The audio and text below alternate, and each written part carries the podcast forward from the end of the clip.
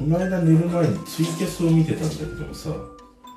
真っ暗な部屋でテレビの明かりに照らされて何も話さずにじーっとそのね暗闇に映る自分の顔を映し出して配信している女の子がいたんだよね。でも俺はねものすごくその彼女に釘付けになってしまいました。3月14日土曜日今日も話していきたいと思います。こんばんは。今日は14日なんだね。昨日の13日があれだもんね。13日の金曜日ジェイソンで。今日は14日でホワイトデーか。でもまあ土曜日っていうこともあるしさなんかまあこのコロナでね職場に行かないっていうこともあるから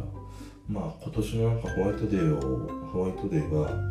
気を使わ 気を使わないお金を使わないでよかったなっていう思っていたりする小さな音です。で ねこの間さ寝る前になんかツイキャス見ながら寝ようかなと思ってで上から順番にこう見ていったんだよね。そしたらとある女の子にたどり着いてその彼女の配信を見たらさ多分パソコンかまあテレビの前だと思うんだよ。で斜め下からのアングルで斜め下からって言ったらさ女の子からしたらさそんなになんていう可愛らしく映るアングルではないじゃん。ね写メ撮る時でも斜め45度ですみたいなさ。そんな角度で撮るのに彼女はまあ言ったら一番ブサイクに映るであろう斜め下からのアングルでしかも部屋が真っ暗でさ。でテレビのライトに顔だけがね照らされて、まあ、顔の周りだけが明るくなっているっていう。で何も喋ってないんだよ。ただじーっとテレビを見てるなんかね俺その光景に吸い寄せられてしまってもう夏のさあの何深夜のライトに照らされてさもうガとかねカブトムシとかクワガタが寄ってくるような感じだよ。あの感じで俺も彼女のそのライトにさ吸い寄せられるようになんかこう布団でね横になりながら見ちゃったんだよね。でその時の彼女の放送ってね多分ね50人ぐらいの人が見てたと思うんだよでまあそんなにこうコメントが流れるっていう感じではなくてまあ1分に1分2分に1コミぐらいしかねまあ言ったら出てこないような配信だったんだけれどもでも逆になんかそういうのも相まって妙に気になってしまって結局俺さその彼女のただテレビだけをぼーっと見ている配信を10分見続けたの。もうなんか俺もなんかやられて心が病んでんのかなと思うことだったんだけども。でもなんどどういうなんか声だったりとかどういう言葉で話す子なのかなっていうむしろその話さない10分間がいろんなこう妄想をかきたててくれてさ想像させてくれるこう余韻をこう引き伸ばしてるような感じがあってなんかこう見ていてしまったんだよね。そしたら10分ね約10分経ったところで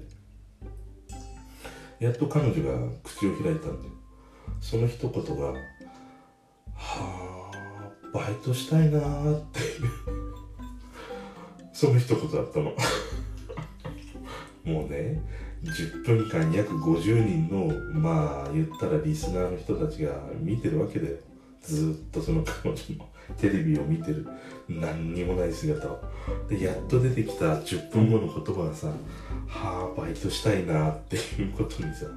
俺はものすごく笑いのツボをね押されてしまってまあちょっと笑って結局俺はすぐ閉じてねまあ次っていうふうに言ってしまったんだけれども。なんかねああいうそのある種お笑いというかなのセオリーを逸脱したようなタイミングだったりとかそのなんか何も語らず無言の時間っていうことはさその姿を見てるだけで見てる側はさそこにいろんなことを想像したりとかね妄想するんだなっていうふうにね思ったんだよね。でそれだけの妄想して彼女は何を第一声話すのかなとかさ彼女は何歳ぐらいの女の子なのかなとかさまあなんと話にこう考えるんだよね。で考えて考えてその期待よりも上を行くはあバイトしたいなっていうその言葉がさいやもうすげえ破壊力あるなと思ってね。めちゃくちゃ俺の笑いのツボを刺激してくれたんだよね。だからさそう考えるとなんかまあ漫才とかコントとかねああいうお笑いをやられてる方っていうのは本当に一つ一つの言葉をさ緻密に計算してロジックを組み立ててねここで笑わせてここでは引いてみたいなそういう駆け引きまでも考えられて一つの漫才っていうのを構築したりするでしょ？でもちろん中にはそのアドリブでねまあ笑いをこう構築していくっていう方ももちろんいるんだけれどもでもなんかその彼女の放送を見ていてそういうもう寸分たがわぬねその組み立てられたお笑いのロジックを超越するっていうことはやっぱりこういうなんか天然系のものにはなんかかなわないんだなっていうふうにね思ったんだよね。だからささんまさんのさお笑いご長寿クイズとかあるでしょ？もうあれはさなんて言うんだろう。あの破お笑いの破壊力たるやとんでもなかったりするじゃん。でしかもさ若いから年配の人まで等しくあのご長寿クイズっていうのは笑わせてくれるっていうのはねすごいコンテンツだなっていつも見るたびに思うんだよね。であれを見るたびにさどんなにその精巧なロジックを組み立てたとしてもそれをもう簡単にこう超越してしまうあのおじいちゃんとかおばあちゃんたちの不意に出る一言っていうのはさこんなにも爆発力と破壊力があるのかなと思うとなんか、まあ、それを比較するのがどうかっていうことはねあるとは思うんだけれども一つのなんか笑えるコンテンツとして見た時に見る側はさなんかあの何が出るのかわからないっていうその玉手箱的なものにねものすごくこう期待をしてしまうっていうことだったりするんだよね。でもねそう考えるとそのお笑いの方がさ本当にガチッとロジックを組んでまあ何回もねその同じネタを見せていただいた時にあ次はこういうセリフが来るなとか次はこういうアクションが来るなって予測できてでその予測した通りのアクションやね言葉を見せてくれてそれでもなおかつ笑いを取るっていうのはこれはやっぱりねすごいテクニックだなっていうふうに思うんだよね。だからさまあそういうねすごくこう計算されたテクニックの上に成り立つお笑いをも超えていくあのおじいちゃんおばあちゃんの天然のお笑いっていうのはさいや本当にもう手ボロン級だよね。しかもさ何回見ても面白いっていうのはねもうわけわからないよね。だってご長寿クイズさその再放送とかされることがあってやっぱり前もう何回も見てんだよ。そのおじいちゃんとかおばあちゃんの回答。であこのおばあちゃん見たな見かけたな確かこんなこと言ってたなっていうその頭の片隅にはあってその通りの答えを言うんだけれどもそれでも俺はねものすごくもう深く深く俺の笑いの真のところにね限りなく近いほど押してくれるっていうね。だからああいうその天然の人たちの持つこう何も考えない一言であったりとか行動っていうのはさぱちょっと異次元さを感じるよね。でそれをやっぱりああいう風にバラエティ番組のお笑いにまでねああいう風な形で昇華しているっていうのはねあの番組作りっていうのはやっぱすごいなって思う。ただ一回ね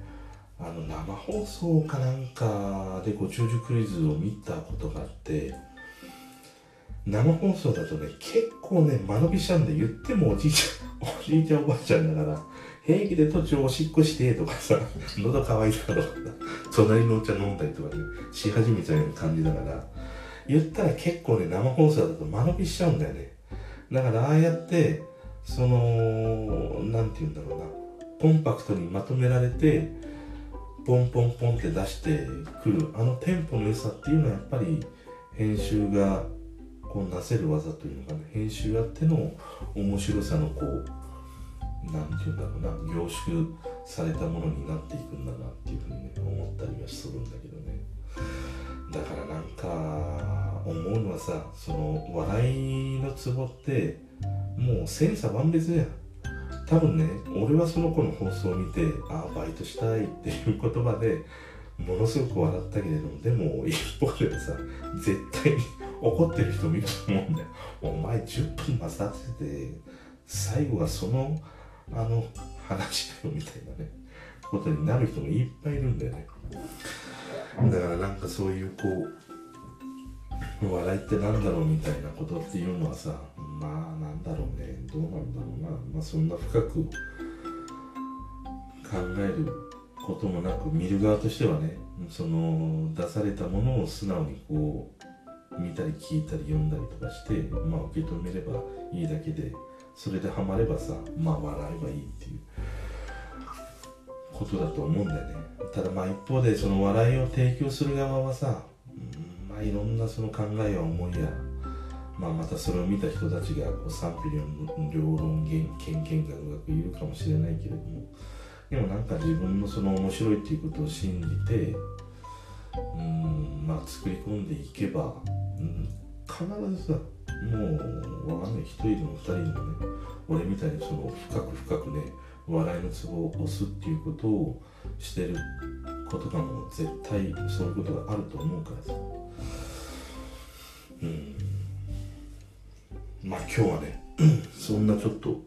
本当はねこういうこの話をしたかったわけじゃないんだけど なんか話してるうちにそのことがねどんどんどんどんこう湧いてきてしまって今日はねその笑いのまあ都合っていうのかなそういうの人それぞれまあ違うんじゃないかなみたいなそんなことを感じたという話ですそれでは。